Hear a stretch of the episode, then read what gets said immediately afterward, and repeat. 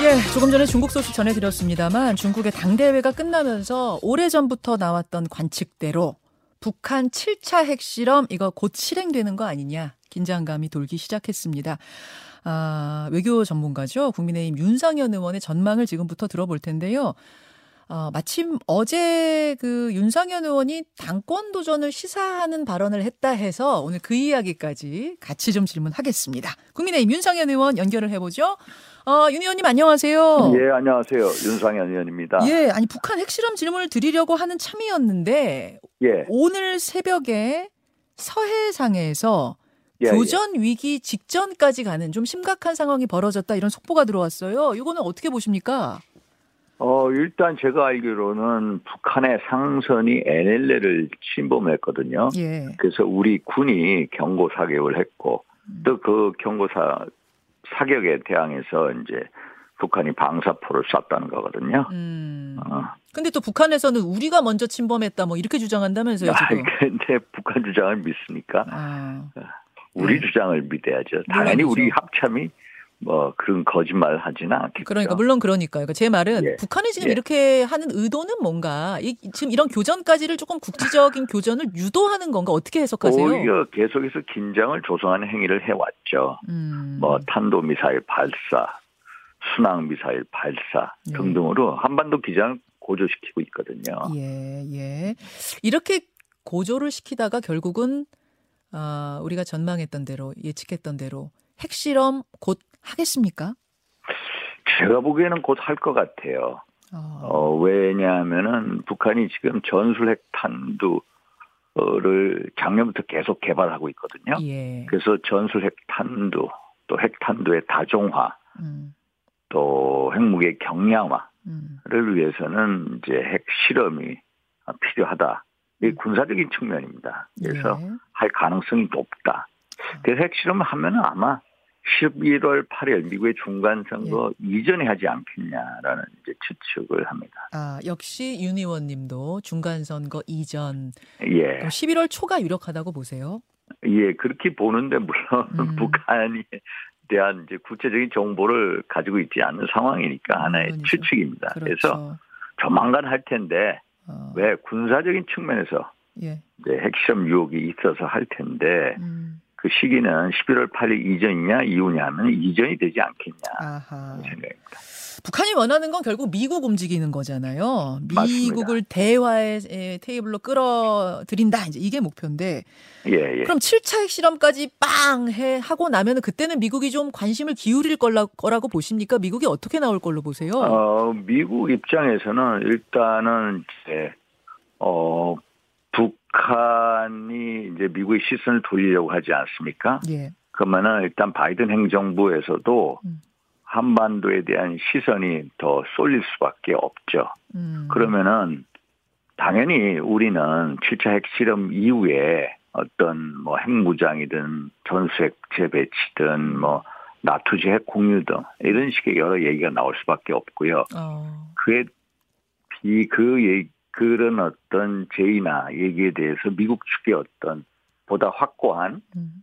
이제 현실적인 핵 우산 음. 제공 얘기가 나올 것 같고요. 아하. 만약에 그렇게 되면은 또 미국 조야에서는 예. 이런 얘기도 벌써 나옵니다. 어떤 얘기요? 어떤 이 우리도 그러니까 미국 입장이죠. 예. 아, 핵실험 이후에 북한 핵무기 보유 현실을 인정하자. 아. 아, 미국 간의 핵 군축 협의를 해야 한다는 이런 얘기도 나올 수가 있습니다. 아, 7차 핵실험까지 하고 나면 이제 인- 인정해 버리자. 그리고 군, 예, 이런 군축 협상하자고. 소리가 조금씩 커질 수도 있습니다. 물론 어. 이 바이든 행정부가 물론 이런 식으로 쉽게 나오지는 않을 거라고 봐요. 음. 또 바이든 행정부가 어, 미국 간의 핵 뭐 협상을 할 때 어, 한국을 제쳐놓고 하지는 않을 거지만은 네네. 이 미국 조야에서 음. 핵무기 보유 현실을 인정해야 되는 거 아니냐. 음. 어? 예. 그래서 미국 간의 어떤 이 북한이 주장하는 대로 핵 군축 협의를 해야 하는 게 아니냐. 그런 얘기가 솔솔 나올 거라는 목소리가 거. 나올 수가 힘을 얻게 될 것이다. 봐요. 예, 그럼 예. 우리는 우리로서는 어떻게 해야 돼요?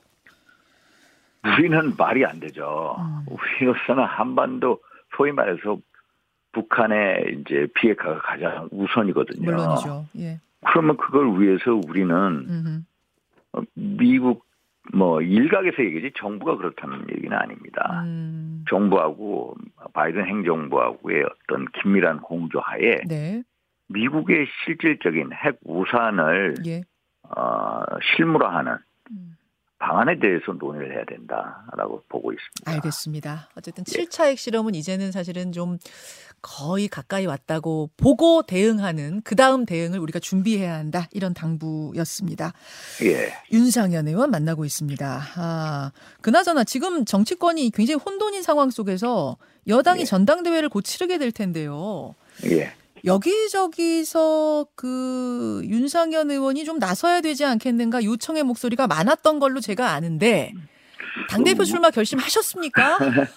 근데 제가 아시다시피 이 그 수도권 의원이잖아요. 맞습니다.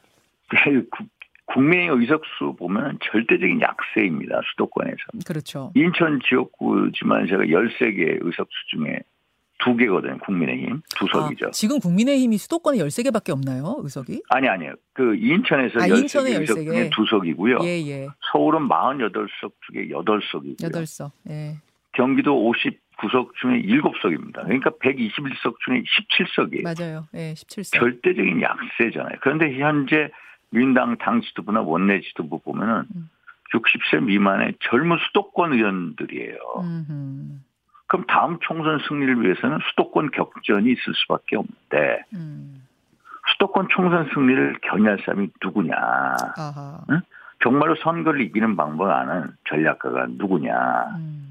그래서 제가 어, 박 대통령 측근이라고 해가지고 뭐 2016년, 2020년 계속 공천 탈락하지 않았습니까? 그러셨죠. 예. 그래서 무소속 생활해왔는데 이제는 웃으면서 얘기하실 정도 됐어요? 상처였을 텐데. 항상 무서웠습니다. 무소속으로 당선되셨죠. 예. 예, 예, 두 번 연거푸했는데 예. 그래서 수도권 승리 견인을 위해서 어.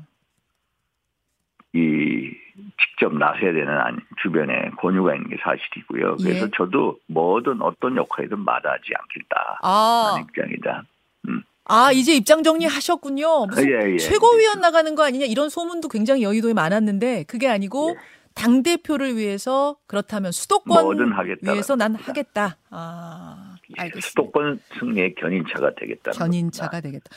예. 근데 중도 수도권 민심이라면은 어 안철수 내가 자신 있다 이런 취지의 말씀을 얼마 전에 안 의원도 하셨거든요. 어떻게 생각하세요, 안철수 의원? 안철수 대표 정말 우리 당의 전략적인 자산입니다. 음흠.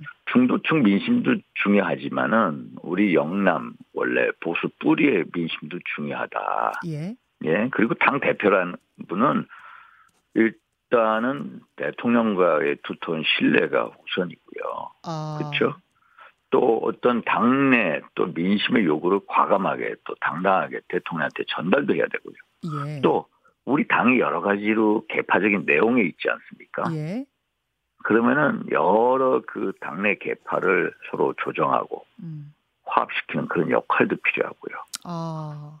또이 수도권 출신이라면은 어떤 수도 권 총무선을 이끌 수 있는 수도권 전략, 음. 메시지, 정책을 내봐야 되거든요. 음. 그러면 수- 수도권에서 정말로 치열하게, 음. 절절하게 음흠. 싸우는 사람들이 나서야 되는 게 아니냐.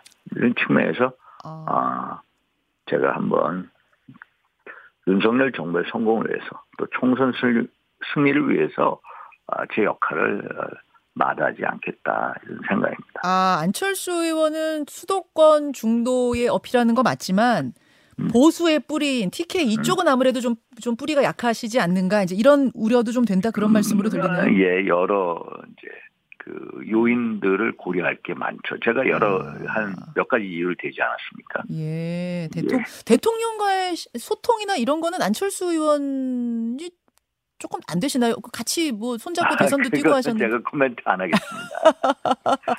예. 예, 예. 그거 말씀하시기 좀 곤란하시겠죠. 알겠습니다. 그럼 개혁 보수의 기치를 내건 유승민 전 의원. 예, 이, 예. 이분도 수도권 중도 민심에 부응하고 있는 거 아니냐. 그래서 여론조사 지금 잘 나오는 거 아니냐 얘기 나오는데 어떻게 보세요? 어, 그것도 사실입니다. 아. 어, 중도층 민심을 파고들어 있다라고 봅니다. 음. 유승민 전 의원 같은 경우에 예, 예. 예. 아, 유승민 전 의원이 그럼 강력한 뭐 경쟁자 맞습니까? 아 근데 제가 말씀드린 대로 우리 그 국민의힘의 예. 어떤 힘의 원천 음흠. 지지의 기반은 음. 영남권 아닙니까? 예. 영남권에서 유승민 전 의원에 대해 어떤 목소리를 내고 있는지 잘 아시잖아요. 저 아. 구체적으로 말씀 안 드리겠습니다만. 아하. 예, 오늘 약간 말씀 안, 안 하시는 부분이 다 알아듣겠어요. 근데 이상하게 말씀 안 하시는데 알아듣겠어요. 제가, 제가 뭐, 그, 어떤, 그렇기 때문에 이제 TK 민심이나 뭐 근데 TK 쪽 민심이 뭐 유승민 의원에 대해서 썩 좋지 않았던 건 사실인데 요즘은 바뀌었다. 대통령 지지율 떨어지면서 유승민 의원한테 대한 이 호감도가 뭐, 올라갔다는 소리도 들리던데. 반사적인 이득을 다 조금 얻을 수도 있겠죠. 유승민 의원이. 예. 그러나 어떤 TK의 음, 어떤 민심의 뿌리는, 음. 어, 변한 게 없다라고 아, 봅니다. 대통령과의 소통 할 말은 또 하고 그 할 말을 했을 때 오해하지 않고 대통령이 듣고 그러면서 이런 논의가 되는 것도 굉장히 중요할 텐데 예. 그 역할 윤석열 의원 잘하실 수 있습니까? 어, 어, 그래서 나서는 거 아니겠습니까? 아 그래서 나가는 거다. 아 그래서 나가는 거다. 예. 아, 아니 혹시 그럼 요즘도 사실은 이제 허물없는 대화 이런 게 예전에는 이제 권성동 의원이나 뭐 장재원 의원이 그런 소통을 주로 담당해 주셨던 걸로 제가 아는데 그 요즘은 어떻게 윤석열 의원하고 좀 그런 소통이 있습니까? 저는 뭐, 뭐 요즘이고 뭐고 하여튼 대통령께 예. 뭐 저의 의견을 적극적으로 과감하게 개진하는 건 사실입니다. 아, 아 전화 통화 자주 하세요? 아니 저는 필요시 합니다. 필요시, 그러니까 필요시 쓸데 없이는 안 하시죠 원래. 예. 아 필요시에 전화하시는 전화 통화하시는군요. 예. 진짜로 듣던 대로 시내관이시네요. 아 신핵관인 그건 아니고 신핵관이라는 거는 뭐 제가 항상 신핵관 신핵관 뭐 그런 얘기하는데 예, 예. 그건 이준석 대표가 워낙 이 뭐 여러 이제 그 판단 능력 뭐 예측 능력상에서 나온 얘기고 음, 기본적으로 신핵관이라는 것은 그 윤핵관들에 대한 어떤 실망감의 표현이고 아, 또 윤핵관을 대체할 새로운 사람들이 필요하다라는 음, 반성적 의미의 얘기지 음, 음. 신핵관 이퀄 윤상행이다 그건 음. 아니라고 아, 봅니다. 알겠습니다. 일각에서는 한동훈 장관 차출설이 나와요. 이른바 이제 예, 예. 주류 윤핵관 계열에서 지난주 내내 나왔던 얘기인데 총선에 선대본부장 시켜야 된다. 뭐 아니면은 아예 내년 내년도 열리는 전당대회에서 당 대표 영선 당 대표로 한동훈 장관을 뭐 뽑으면 어떻겠냐 이런 얘기까지 나오던데 어떻게 생각하세요? 아니 법무장관이 어떤 자리입니까? 음. 정말로 정책 중립성, 법치를 상징하는 자리인데 음, 매우 조심스럽게 할 얘기거든요. 아. 그런 얘기 한다고 해서 한동훈 장한테 결코 득이 될 게 없어요. 아, 대통령한테도 결국 이 얘기는 뭐냐면 너무 국정 운영을 못하니까 한동훈을 가져다 오자. 라는 의미 아닙니까? 아 그렇게 해석이 될 것이다. 그렇게 해석이 되는 거잖아요. 우리 아. 오히려 당 누- 내부적, 음, 당 내부적으로 우리의 얼마나 여러 자산들을 쓰고 음, 또 인적 자원들을 또 활용해야 되는데 예. 아니 장관직을 잘하고 있는 음. 그것도 정책 중립 의치에서 매우 조심스럽게 처신하는 분을 음흠. 차출해 오자. 음. 아 그럼 너희 당은 뭐냐? 어 그런 소리가 그 대- 수많은 국회의원 110 몇명 있는데 너희들 뭐냐? 어, 이런 소리를 들을 거예요. 그래서 어, 함부로 이런 얘기를 하는 건 아니다. 음. 한동훈 장관 얘기는 1년 후에 해도 빠르다. 어. 본인이나 대통령의 당에다 결코 도움이 되는 얘기는 아니다라고 봅니다. 그렇게 보세요. 아니 윤 대통령 생각 윤심은 좀 다르지 않을까요? 뭐 윤의 남자, 윤의 윤석열의 브레인 뭐 이렇게 불렸기 때문에 그분을 당으로 보내서 뭔가 진두지휘 시키고 싶은 이런 마음은 없을까요? 그렇게 보낸다고 해서 예. 지금 당장 당에 온다고 해서 한동훈 장관이 할 수 있을 거다? 아, 그렇게 생각 안 하실 거예요. 아 그렇습니까? 많은 분들이 할수 없. 당을 아는 분들이라면은 그 생각을 할 수가 없어요. 그게 아, 그렇게 쉬운 얘기가 아니거든요. 아 그렇습니까? 그 얘기는 당을 갑자기 들어와서 당을 장악하고 진두지휘하고 이런 당에 소통하고 하는 게 쉽지 않다 그런 말씀으로 이해하면 쉽지. 않아요. 예. 아, 그렇게 하나의 희망적인 사고, 음. 영어로 얘기하면 wishful thinking. 희망적인 사고를 한번 내비친 거라고 봅니다. 아, 그분들은 왜 희망하시는 거죠, 그러면? 예? 왜 희망하시는 거죠? 한동훈 모르겠습니다. 어... 아, 대통령도 그렇게 생각 안 하세요? 그 혹시 대통령 그렇게 생각 안 할 거라고 봅니다. 음, 혹시 그런 부분도 좀 얘기 나눠 보셨습니까? 현안 가지고 전화 통화하실 때? 아, 그런 얘기는 안 했어요. 그건 아니고요. 일부 그런 얘기는 안 하려고. 아, 그런 얘기 안 하려고 하세요? 예. 알겠습니다. 예.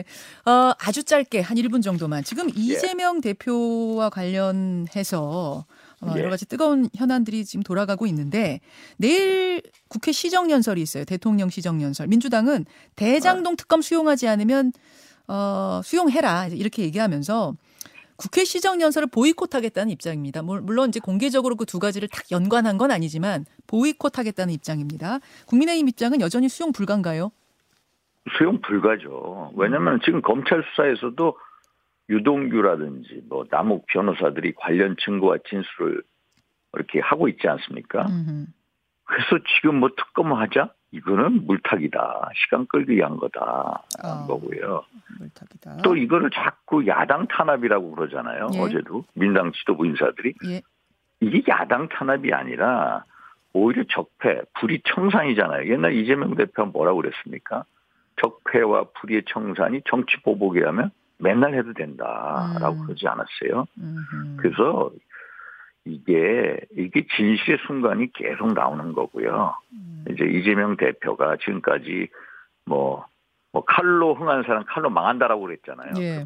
제가 그래서 그저께 거짓말로 흥한 자 거짓말로 망한다라는 음. 이제 페이스북 글을 올렸거든요. 음. 그래서 이제는 거짓말로 위기를 모면해 왔지만은 진실의 순간이 오지 않았나 어. 응? 이런 생각입니다. 그래서 그 김혜영 그 전 민당 최고위원이 한마디 하지 않았습니까? 음. 역사의 후대 뭐 이제 설화. 네. 민당 내용이 더 격화될 것 같아요. 그렇게 보십니까? 예. 알겠습니다. 여기까지 오늘 현안에 대한 이야기 나누도록 하죠. 윤상현 의원님 고맙습니다. 예, 감사합니다. 국민의힘 윤상현 의원이었습니다. 김현정의 뉴스쇼는 시청자 여러분의 참여를 기다립니다. 구독과 좋아요, 댓글 잊지 않으셨죠? 알림 설정을 해두시면 평일 아침 7시 20분 실시간 라이브도 참여하실 수 있습니다.